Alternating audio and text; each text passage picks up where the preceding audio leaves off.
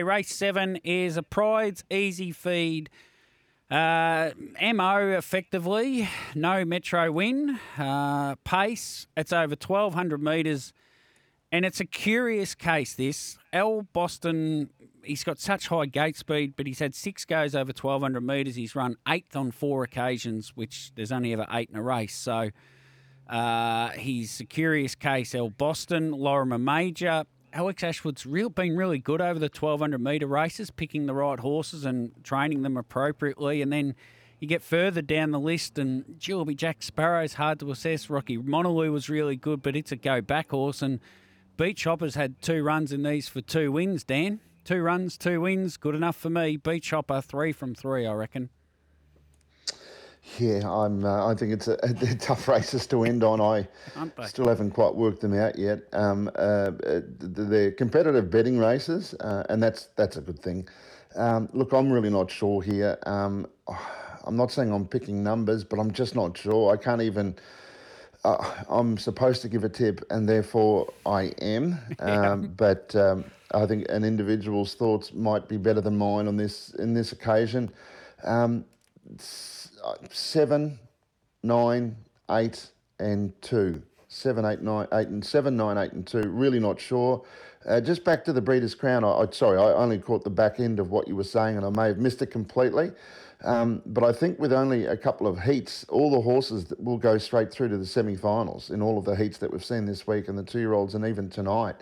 A bit of a, a, lack of numbers there, so I don't think any horse misses out to go to the semis. No, they don't. So they've they've followed up with their text. They're talking about the trotters for next Wednesday. So uh, yeah, they've just dropped. So they've said there's some big names missing in the two year olds. So yep, that that's good, and thank you. Uh, but it's a bit hard while we're doing this show to be uh, for me to be uh, going through that. So text in who are the big names missing from the two-year-old trotters, Breeders' Crown heats, which open up next Wednesday at Maryborough. So uh, Dan with Gilby, Jack Sparrow, and ultra confident you sound too. Dan, race eight, the Carrards, no Metro win pace. This is effectively the consolation from race seven, I suppose you would say, or the second division. So Victory George, first emergency in race seven, he goes around into this race, which you would think would make him a clear top tip, but it's a it's a even harder race perhaps to assess.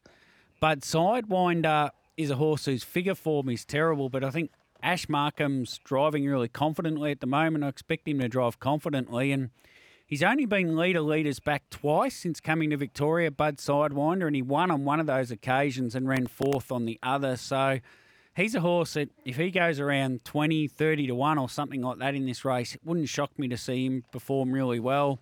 Chappie Street North, I've seen at Yarra Valley and Cranbourne, was ultra impressive. This horse moves really well, Dan. And obviously, from his history, he's moved really poorly at times as well in a gallop. Uh, I think he's probably the best horse in the race and the hardest to beat. Uh, you just I'm not 100% sold that he's over everything. Connor Crook's done a wonderful job. The two crooks make a right here, as he was a bit crook, I think, before he got there. Then there's Kiora Beauty, Jude's Dude, who's been ultra consistent in these races, and Vapor Fire. And Blaster Range is an intriguing runner with Glenn Williams returning to the sulky. Haven't seen him for a few years. Uh, yep, good luck, Dan, and pick some numbers again, please. yeah, Blaster Ranger hasn't raced since March 2022, but it is a very quick beginner um, just uh, makes it a bit more perplexing. I, I look again. Um, I, I, just I can't quite work out the race, um, so I'd prefer. Uh, not to be misleading and um, and and be open, transparent. That I've I've almost got no idea here. Um, yeah. Funnily enough, that often you'll say that on a day where you're not confident, you can tip six winners. So yeah, yeah. there's no wrong or right, is there? But um, um, four Jillaby JC, nine Kiora Beauty, seven Vapor Fire five Chappie Street North, but um, I, um, I I think it, uh, it'd be a leg of the quaddy that uh, you'd, you'd be only feeling confident if you had the field. Yeah, four nine seven and five for Dan, and I was five one four and three, which uh, shows the difference in opinions. And in race seven, Dan seven nine eight and two, and I was nine three two and eight. So when they're eight horse races and we're picking six of them in the top four, uh, it shows how even they are and how hard they are to work yeah. out. But the beauty about it is if you do like a horse in one of these races, you seem to be able to get good value about them, and I think that's what's been so attractive to the punters. Let's Look, it has. Uh, Yeah. One one area though that's been a problem. I think we're talking about these uh, fixed odds prices not coming up for whatever reason, but um, it it reflects poorly on the on the harness racing industry. I think.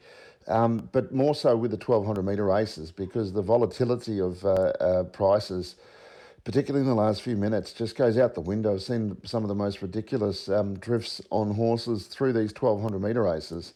A lot can happen. Um, so we need those sort of prices up earlier um, to encourage someone to have a bit of a bet on things they're going to shorten up and vice versa. So um, they're very challenging in a lot of ways, um, but they're open enough that every horse that goes there is going to have a chance.